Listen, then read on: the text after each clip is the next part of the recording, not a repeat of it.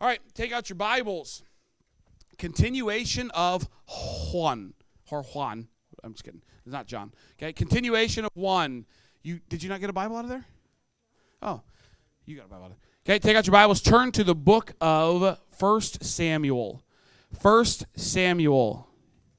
You don't have a Bible? You don't have a Bible? Wow, didn't bring a Bible. Didn't bring a Bible.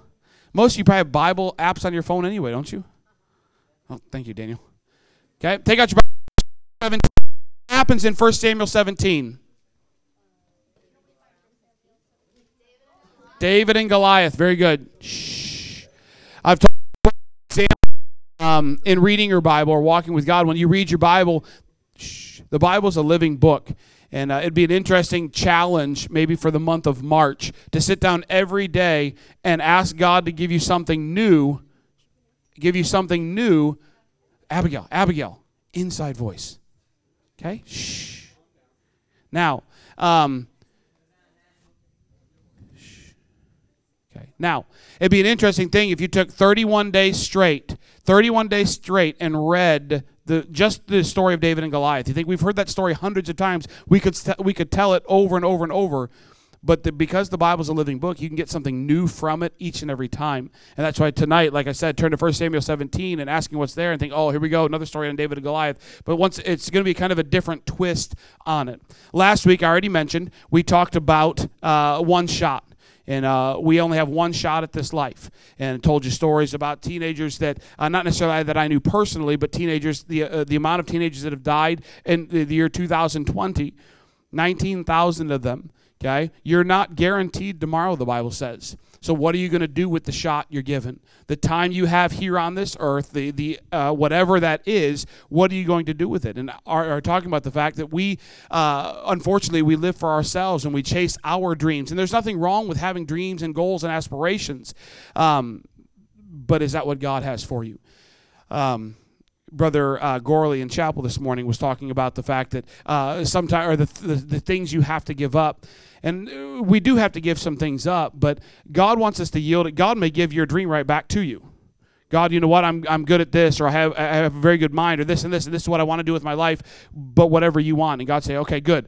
Now that you've yielded to me here, and you just continue on that track. But God may completely change that track. And I've told you before, if you're not willing to let God change that track, I don't believe biblically your heart can be right with God because God says we should have a yielded heart. And a yielded heart says, you know what, God, this is what I want, just like Jesus did when he went to the cross. Jesus said, you know what, if it be possible, let this cup pass from me. But, or he says, nevertheless, thy will be done. But God, I've dreamed about doing this. Nevertheless, whatever you want. And that's where each and, each and every one of us are. We have to make that choice. I knew from the time I was in fourth grade that I would serve God full time. I didn't know what that meant. I mean, I knew what it meant to serve God full time, but I didn't know if it was going to be a pastor or a missionary or this or that. I didn't know. That was in fourth grade. From there, then obviously God worked in different ways, and I don't know. I don't know that I've even ever told you guys this story before. Um, when uh, when everything happened in Michigan back in 2016, um, we ended up obviously we were going to a church about an hour away. And uh, february of 2017 brother andrew called me and a friend of a friend had told him about what had happened with my wife and i. And uh, he said um, so he called and asked you know we talked for probably an hour that first conversation. And uh, so then pastor and brother jim brown came up to michigan. It's funny ask pastor sometime about uh, about that trip. It was the coldest uh, i don't think it got above zero the whole time they were there. Uh, that's without the wind. Um, but anyway, uh, so, but they came up. They they uh, and one he did make fun of. Um, he asked specifically uh, if there was a Mexican restaurant around.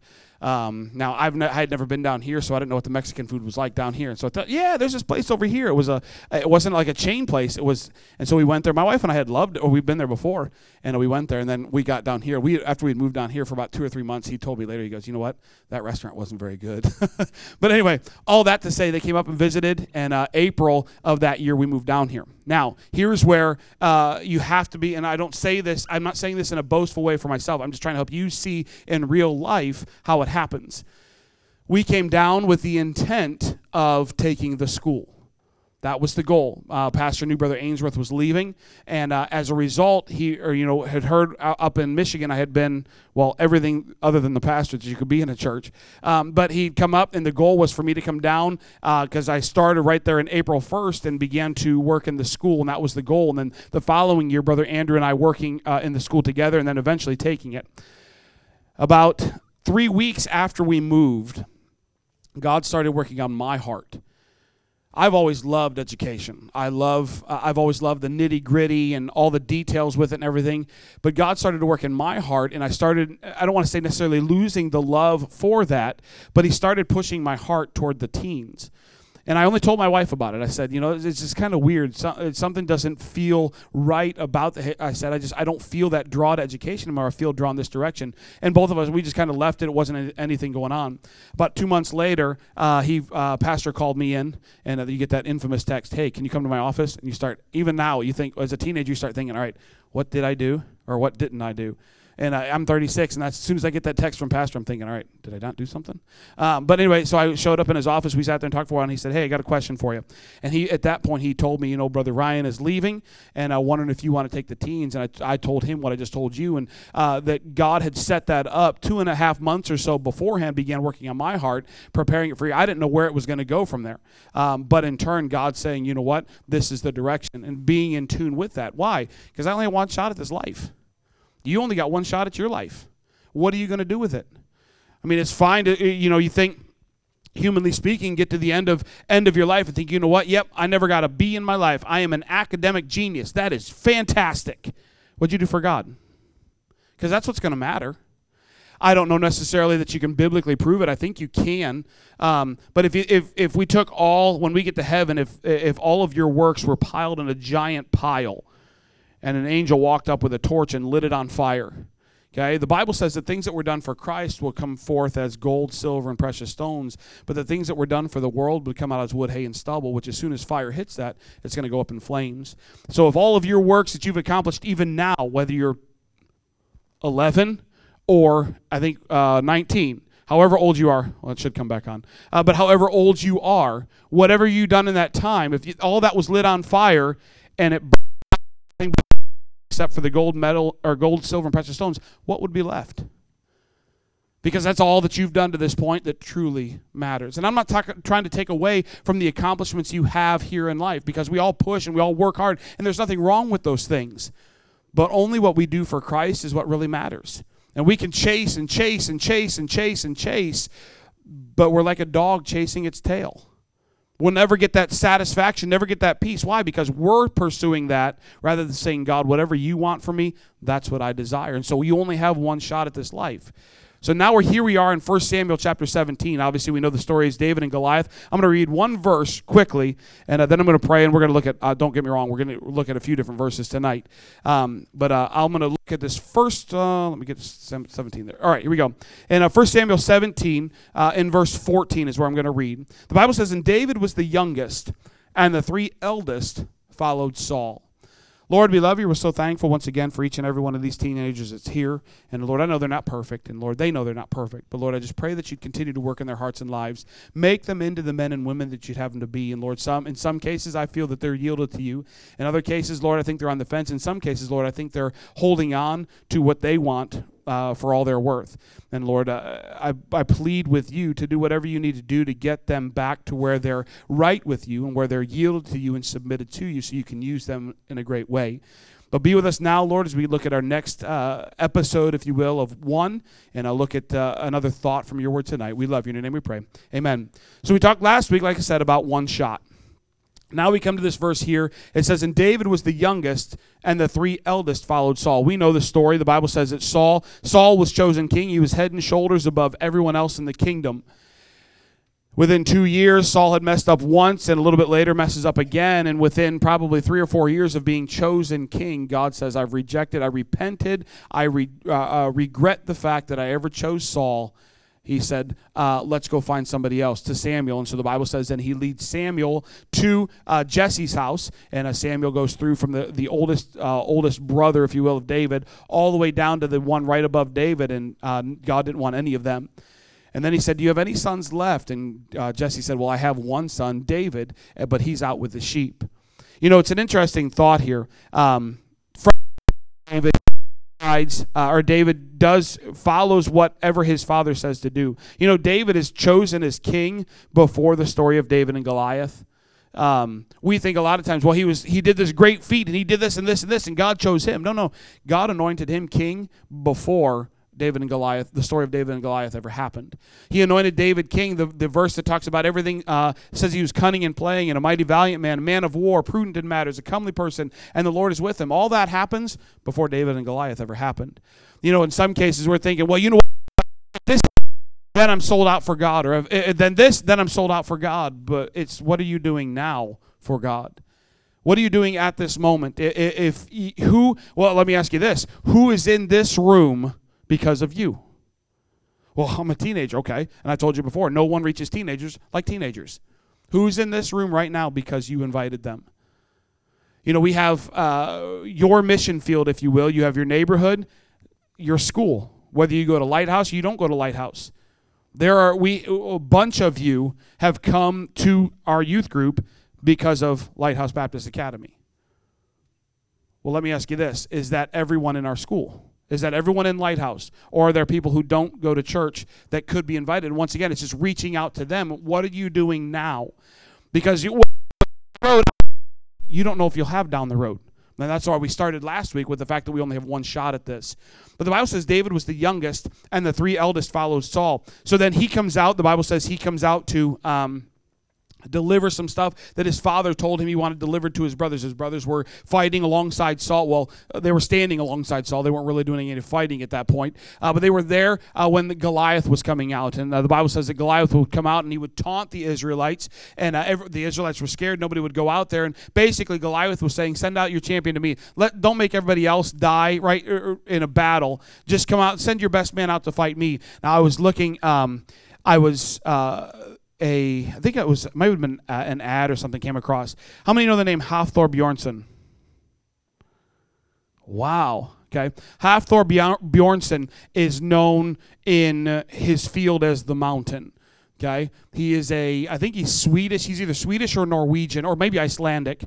But he is, um, at his where he's currently at, he's six foot nine, 451 pounds. And he is solid like it's not like you know you think of somebody who's like six foot tall and 400 pounds. That's a totally different story. Okay, this guy's huge. But then I started thinking uh, as I was uh, saw that ad, I thought I wonder, and I went back and looked through some different books that I had on uh, Bible history. And this is what they estimate for Goliath. Because you know the story Bible says Goliath Goliath's spear was the size of a weaver's beam. And they estimate that Goliath was obviously nine foot nine, but then they estimate he weighed about, about 760 pounds. Okay? Combined with his armor, which was about 150 pounds, so you're looking at almost a half ton of man against David. Okay? A lot of times you'll have preachers and they'll bring, all right, well, they'll bring up the biggest teenager and the smallest teenager. I don't think it was even close to that. Like David could have stood on David's own shoulders and still been shorter than Goliath and significantly less heavy and that's what here, the Bible says David heard this man talking. I mean, as a human being, I don't blame him for being scared. I'll be honest with you, I don't but that's what we're going to look at tonight. The the how david's mindset was different than everybody else's. And so we know the story. The bible says david uh, goes out asks or says or asks what's going to happen if uh, he's defeated. Saul tells him and as a result david uh, gets ready to go. Saul gives him his armor. David says know what? I've not proven this. He said let me go fight the way i know how. And the bible says he took the sling and he took the five stones and he went out and obviously as goliath was running toward him hit him in the forehead with the sling. And as a result the bible says a stone sunk in. Goliath Goliath fell over, and David went and cut off his head, held up the head. The Bible's really a bloody book when you think about it. You know, you think is you know because you see kids' stories like storybooks, and David's got you know usually like a baby face. It kind of goes out there, uh, but I mean he cut the guy's head off and was standing there, yeah, blood probably dripping, big old nasty beard, and that's what he's holding up. Um, all all that to say, David got the victory. Now here's what I want you to look at. Look in 1 Samuel chapter 17. I think it's my first verse up here. Why is my thing frozen here? All right, it'll come up. Well, I have my verses down here, so that, that should free, unfreeze here in a second. But um, look at uh, 1 Samuel 17, verse 8. Okay, and I want you to see this, okay? Like I said, do you think David and Goliath? I've heard that story a million times. I didn't belabor the story on purpose because I know it's a story that you've heard multiple times, okay?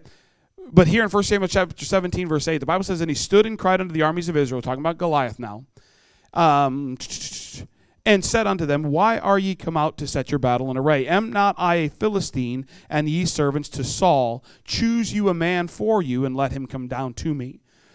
I want you to see, once again, I want you to see what I give you. Obviously, we had one shot last week. I have another one this week, but I'm not going to give it right now. It might slip out, but I'll tell you in a minute here what I'm what we're going to emphasize. But here we see the children of Israel. The Bible says they were servants to Saul, and they the Bible says that they were they were afraid, for lack of a better way to put it. Goliath says, "You know what? Uh, you, you send out your champion to fight me. Choose one man, and then if I beat him." you are all our servants. If he beats me, we'll be your servants, which is easy for him to say because if he got beat, he was dead, and it didn't really matter at that point. But I want you to compare uh, three different passages here, and then we'll jump into it. So we see there he says servants to Saul. Look at 1 Samuel 17 45. This is David now. The Bible says, Then said David to the Philistine, Thou comest to me with a sword, and with a spear, and with a shield, but I come to thee in the name of the Lord of hosts, the God of the armies of Israel, whom thou hast defied. Now, in the first verse, your servants to Saul. David says, I don't serve Saul, I serve God. In other words, there was a boldness that came from the fact that he, I serve God. I'm not serving. If, if though Saul was Saul was a a the head and shoulders above everybody else, he was the strongest, if you will. He was not um, not enough to defeat Goliath. And David knew that. And David said, Look, I don't, I, I'm not serving Saul. I'm serving God. And by that same God, I'm going to defeat you. Look at chapter 17. We're going to flip back and forth here if you don't have, uh, if it's on the same page, it actually helps. But uh, chapter 17, verse 11. It says, When Saul and all Israel heard those words of the Philistine, they were dismayed and greatly afraid. Okay, he came out once again, or in verse 10, I defy the armies of Israel. And I defied God. And you think, how would somebody possibly uh, get away with doing that? And obviously, God knows what He's doing, and He allowed that to happen, and He was going to prove Himself. But the Bible says, and when Saul and all Israel heard those words, look at chapter 17, verse 23. Now, this one's pretty cool to me. He said, And as he talked with them, behold, this is David talking with his brothers. He's talking to his brothers and says, While he was doing that, there came up the champion, the Philistine of Gath, Goliath by name, out of the armies of the Philistines, and spake according to the same words. The same exact words. He said those those words over here, and the Bible says that the Israelites cowered in fear. It says they were uh, uh, dismayed and greatly afraid by those words. But now in verse 23, it says he spake according to those same words, but this time David heard them. In other words, in our and we're going to see. Obviously, we know how the story turns out heard, they reacted one way, and the, ver- the same way they heard it, they reacted another way. It reminds me of the story with the children of Israel when they sent the spies into the promised land. God sent them into the promised land to see what land he was going to give to them. He didn't send them in to, quote, spy it out and see the enemy. No, he sent them in, I want you to see all the great things I'm going to give to you. When they came out, two of them said, you know what? Those grapes are awesome. And it's flowing, uh, prosperity everywhere. You know the 10 the other 10 spies never denied that. They said, "You know what? You're right."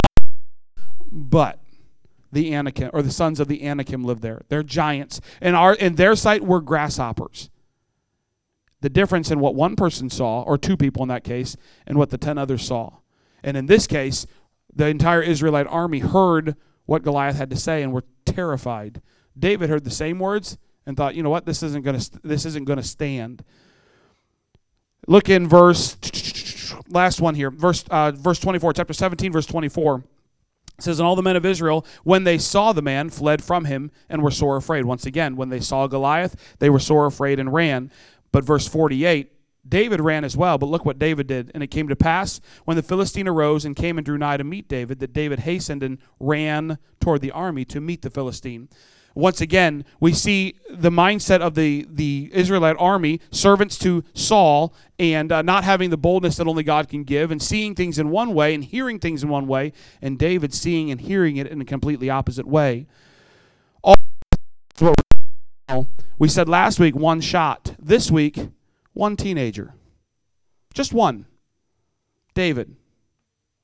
David got the victory for the entire Israelite army. Nobody stood with him. They were all ready to cheer behind him, but it took David standing up by himself. And that's why we sang that song, Though None Go With Me. You may have to stand by yourself. And it's sad in a church youth group that you'd have to do that. But sometimes you may have to.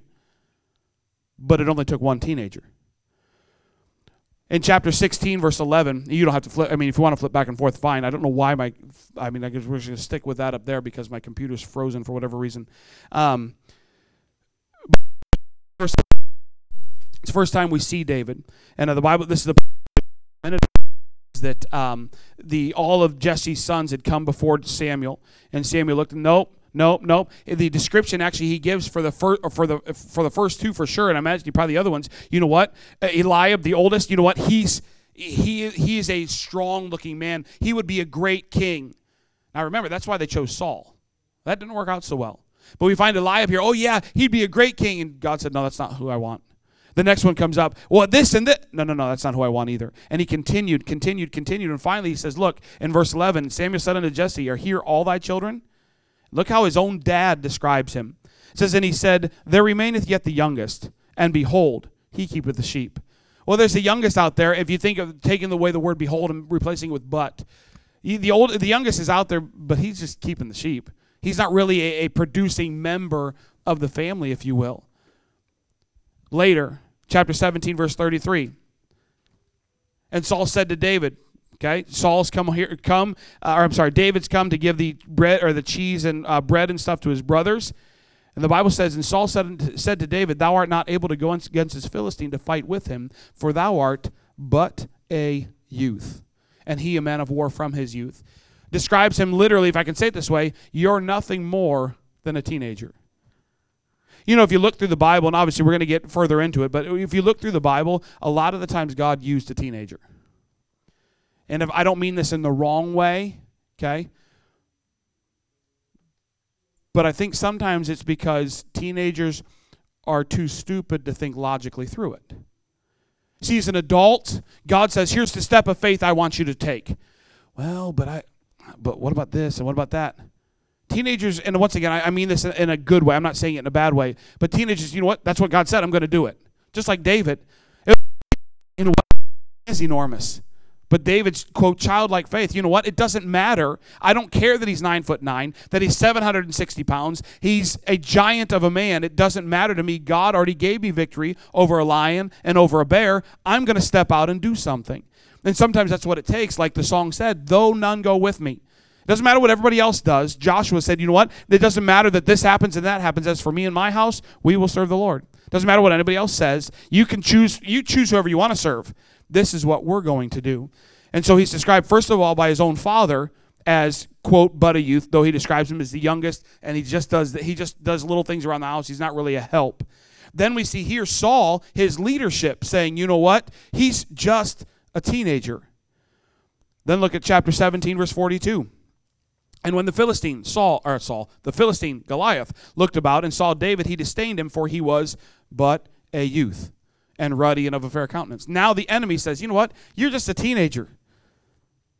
I, I've been since I was your age. You got a good start." I hesitate to say things because then we sometimes we go through life and we think, well, you know what? But you think this and you think that. But in life, and obviously you, we, we do submit to authority and all that. I'm not saying we don't. But sometimes you have to step out on your own faith. That's why I've challenged you guys before. Find a prayer request that only you and God know about. Don't tell mom and dad. Don't tell your friends. Don't tell anybody. Just keep it between you and God. Because when you see God come through and answer that prayer, it builds your faith immensely. I've told you the story before, and I, I, I, don't remember how long ago, so some of you probably heard it, some of you haven't. When my wife and I were first married, we lived in Toledo for a year. Right after we got married, and uh, one of the, I think we had we had moved into our apartment. We, literally, we got married. I bought a. Let's show my age. You ready for this? I bought a 2003 Chevy Malibu. And here's the thing: it was only three years old. that shows the age, my age. Anyway, but I bought before I got married, drove down to North Carolina, got married, and then we came back. Okay, so we lived in this apartment literally like a week. Getting ready to go out and go grocery shopping, and we're pulling out, and the area or where we lived, uh, there was it was a main road coming out of our parking lot, and there were two lanes, a turn lane, and two more lanes. And so I needed to go that direction. So I need to be in the turn lane. For these to have a driving driver's license, that's the turn lane. Okay? And so my plan, I was going to swing out like this and jump into the turn lane and turn left. Now traffic was backed up. It was at a busy time of the day, so traffic was backed up, and these two lanes stopped for me. You know, they stop you and wave you out and hey, and then the person doesn't wave back, and then you get angry and you want to run over with their car. Uh, but anyway, they they stopped, and so I start pulling out, looking, nothing's coming, and all of a sudden I pull out, and a car came flying up that turn lane, and we cracked. They cracked the front corner of my car. My brand new, well, at that point, brand new to me, 2003 Chevy Malibu. So I obviously, you know, back my car back into the parking lot that we just left. He pulls into the parking lot and he gets out of the car. Man's name was Adib Samidi. Okay, and uh, so he was very difficult to t- understand as he was talking to me. I'll just go be be honest with you. So we're standing, we're talking, are uh, talking back and forth and all that kind of stuff, and um, the um, policeman shows up. A policeman shows up, and you know he's going through all the stories and all that kind of stuff. I end up with a ticket out of it. Okay, um, and whether I think it was right or not, I don't think it was right, but this isn't a chance, my chance to vent about policemen or about uh, my traffic ticket at this point. Um, but anyway, so I, I, I, get the traffic ticket, which means I'm responsible for both my car and his car. Um, and so in turn, uh, my or call and obviously being newly married, I didn't have full coverage on my car. I had enough to cover my car. So now I have to cover his car as well. And so about oh about three or four weeks later, I got a uh, bill in the mail for Adib Samidi's car. It was like thirty, I think thirty seven hundred dollars. And so obviously newly married, I can't even afford full insurance on my own car, let alone pay thirty seven hundred dollars for this dude's car. And so I, you know, and I uh, battled back and forth with it. I didn't. I'll just tell you the story. There was a lawyer, a friend of my dad's, who was a lawyer in the church I grew up in, and I went to him and I told him the story. Here's what happened and all that. He said, he said to be, Ben, to be honest with you, he said I would go to court and fight that. He said I would not just pay it; I would go to court and fight it. I said okay. I was at work the next day, and um, the uh, Oh, I got a phone call from his insurance. Sorry, I had spaced out there for a second. Uh, but I got a call from his uh, the insurance company saying, "Hey, you know what? This bill is due." And I said, "Well, uh, right now, I said I can't really pay it." Okay, well, you have X amount of time, whatever. And they hung up. And in the meantime, my wife and I, literally both of us, going to God and say, "God, look, you know what? We don't have this. There's no way we can pay this. You know, we're we're we just got married. We're looking to go out and serve you, and this kind of stuff. It's just a setback." In turn, continuing praying, all that kind of stuff. One night, my wife and I we were out doing something, and I got a phone call from um, Adib's uh, insurance company. And she says, Well, you know what? I know you don't want to pay the full amount. How about this? Okay. It's $3,700. So for the next three years, you can pay us $200 a month. And I said, Well, to be honest with you, I said, that sounds, it makes it easier. I said, But I said, I've talked to a lawyer friend of mine, and he said it would be better if I just fought it in court. He said, I said, he believes I'll win. She said, Okay, well, let me check something. And I could hear cl- clicking away on the, on the keyboard. And she said, Well, Mr. Morrissey, you're going to love me. I said, Why? because obviously you know think negative. She said, "Well, apparently the car that you got into the accident with, the one that Mr. Samidi was driving, wasn't the one that was insured by us. So you don't owe us a dime." You think that was God saying, you know what? Here's an opportunity for you to learn. And that's what we, a lot of times in your own life, there are things that come about. God allows difficulties and trials because He's trying to grow you and He's trying to teach you. Don't fight those things. Allow God to grow you. Well, I'm just a teenager. So look at Joseph was sold into slavery as a teenager. Ain't none of you been sold into slavery as a teenager. Now, your siblings may want to sell you into slavery. That's a different story altogether. Okay? Okay? Daniel, Daniel and his three friends shipped off to Babylon as teenagers. In other words, just because you're a teenager doesn't mean you're immune from problems. What it does mean is it gives you an opportunity to learn. And if I can get you at this point to learn lessons that I had to learn as an adult, you're that much further ahead. And we see here the Bible says with or with David uh, as described by his family, his leadership, and his enemies as you're just a teenager. What could you possibly do? You know, it's an amazing thing well, one more verse actually before I get into that. Chapter 17, verse 55. Okay. Saul and his men stand back and they watch And they see David go running out there, and you can imagine him almost cynically thinking, that kid's going to get killed. what an idiot. I do that sometimes myself when I see the teenager and I think, what in the world are you doing? Like when Keith broke his fingers in his pocket. What are you doing? Like, how do you break your fingers in your pocket? Um, I do that myself sometimes. But you can almost imagine Saul standing back there going, "What? Why are you running? What?" And then seeing the stone hit and going, "Oh!" And then seeing him fall. Then seeing him cut off his head and hold the head up, yeah, and jumping in and running out there and killing the Philistines. But this is what Saul says at the end in verse 55. And when Saul saw David go forth against the Philistine, he said unto Abner, the king of the or captain of the host, Abner, whose son is this youth? Still, you're just a teenager. Now, we could make the argument here, he's just talking that he was young. But in comparison to what we're talking about here, it's just once again, that's a teenager. So, like I'm saying with, with here with this theme, only takes one teenager. In the story there in verse 52 was when he made the victory. The Bible says David ran, stood upon the Philistine, took his sword, drew it out of the sheath, slew him, cut off his head therewith. And when they saw their champion was dead, they fled. Then the men of Israel and Judah arose and shouted and pursued the Philistines. It took one person to stand up and say, you know what? We're going to get the victory here. I heard what he had to say. You heard what he had to say. You didn't do anything about it. You saw him. You've done nothing about it. I'm going to go do something about it. And it took one teenager doing what he felt God wanted him to do, and as a result, God gave the victory. So it takes one teenager. In 1 Timothy 4.12, this is really the crux of the message. That's all kind of setting it up for it. I've always heard preachers say, well, you know what? That's all introduction. And it always makes you nervous. Don't worry. I have to be done by 8, Pastor said, so don't worry.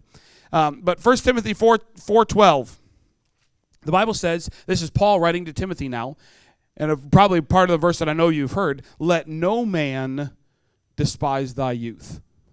We just saw four different instances in David's life where he's just the youngest and he's just there to take care of the sheep and he's but a youth and he's but a youth and the, the giant's been a man of youth or a man of war from his youth and I know he got the victory, but he's still just a teenager. But Paul tells Timothy here, let no man despise thy youth. Now, that doesn't mean you stand up, I'm a teenager, respect me. No, no, no. He gives some instructions here. I'm not going to spend a lot of time on all of them. But he says, Let no man despise thy youth. But how do you keep people from being despised, or how do you keep yourself from being despised or looked down on as a teenager? Well, one, be an example of the believers in word and in conversation. What do you talk about? That's why every time, uh, every time I pray for food, whether it's here or it's uh, before or in chapel before lunch, praying about the fact that may our conversation bring honor and glory to you. What do you talk about when you're with just your friends? Is it something that would be honoring and glorying to God? Because according to this, one of the reasons that a teenager would be despised is because their conversation is not pleasing to God. What do you talk about? The second thing he continues on, he said, in word and conversation, in charity, in spirit, in faith, in purity. All those we can technically lump into the fruit of the Spirit or parts of the fruit of the Spirit, if you will. You know, the Bible says in Galatians that when you if you walk in the Spirit, you won't fulfill the lust of the flesh. If I choose to walk with God the way that I'm supposed to, I will the, the fruit of the Spirit will naturally produce itself through me. Uh, I've got my uh, my lemon tree produced very very well this year. Uh, it's not very big. Uh, it's actually a, it may be my smallest. Uh, my smallest of the five trees I planted, however long, I actually planted six, and Maleficent tore apart my Satsuma tree, uh, which I'm still bitter about. Uh, but I have five trees in, in, my yard now with different fruit on them. And uh, my lemon tree, it's only about this tall, and it's very, uh, it's not very full, but it produced, I think, 22, le- two, 22 good sized lemons this year to the point that I had to stake it up because it was bent over so bad. And those lemons, I didn't have to go force lemons to be produced on that tree. I didn't plant a lemon tree and go out the next day and find a grapefruit on it. Why? Because a lemon tree can only produce lemons. Now, watch. If I walk with God the way that I'm supposed to, the fruit of the Spirit produces itself through me. I got to be more patient, I got to have more self control, I got to love people more. You cannot do it. Otherwise, it would be called the fruit of Mackenzie or the fruit of Ashton. But it's the fruit of the Spirit. In other words, I walk with God the way that I'm supposed to, and God helps me to love the unlovely, or to uh, be more patient, or to have more self control. I was uh, talking with somebody earlier because they mentioned uh, fruits of the Spirit. And that's just something that personally irritates me. Uh, but it's one giant fruit of the Spirit, and each piece is a part love, joy, peace, long suffering, gentleness, goodness, faith, meekness, temperance. Those are all different pieces. They're all produced when I walk with God the way that I'm supposed to. You think, well, well, I got all these others in order, and I struggle with that area though. Probably one area we would all struggle with in one way or another is the self control aspect, which personally I think would be more spirit controlled, but allowing God to control you, what you do. As the preacher said this morning in chapel, 168 hours in a week. Okay? What would the tithe on 168 hours be? 16.8. Now, I don't know that necessarily we could say this, but let me ask you this. If God asked for a tithe of your time, He asks for a tithe on your money. You make $500, your tithe is $50. He gives you 168 hours in a week. What if He asked for 16.8 hours? Is that what He'd get from you? I, I love how pointed He got. When's the last time you walked with God? I don't like when preachers get up in invitations and re-preach the message that the other preacher just preached, but I wanted to when he got to one point and I started thinking about the fact that uh, with, when walking with God, we look at it, if it's not something you do on a regular basis, you look at it as a, a drudgery. A, oh, I got to read my Bible again. Uh, but let me ask you this.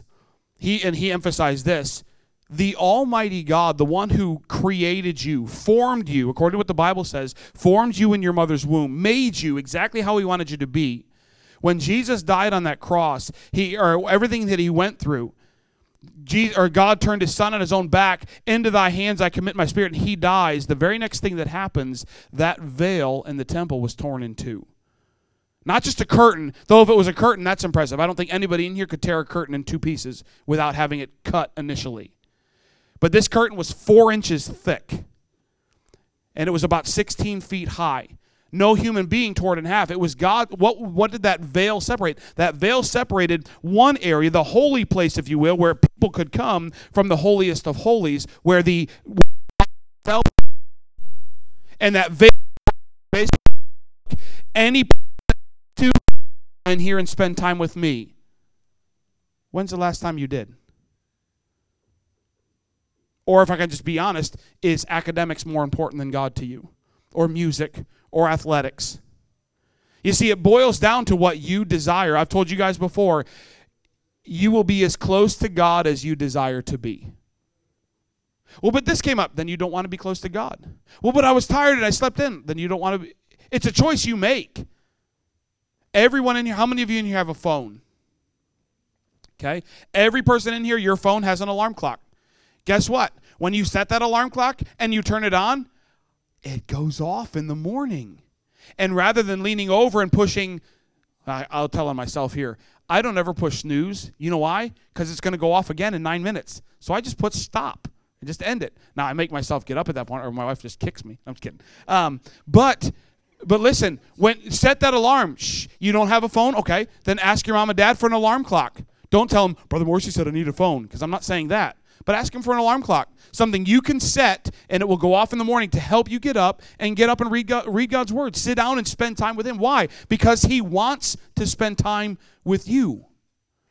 I like the example he used with whatever person you can think of, whether you like art and it'd be some famous artist from history, or, or maybe a musician, or maybe some great mind, some scientist mind from the past, or an athlete, whatever the case may be. If you had the choice or you had the opportunity for a year straight, every morning to spend an hour with them, 365 hours for the year, you would be there early every time. Why? Because you desire to hear what they have to say.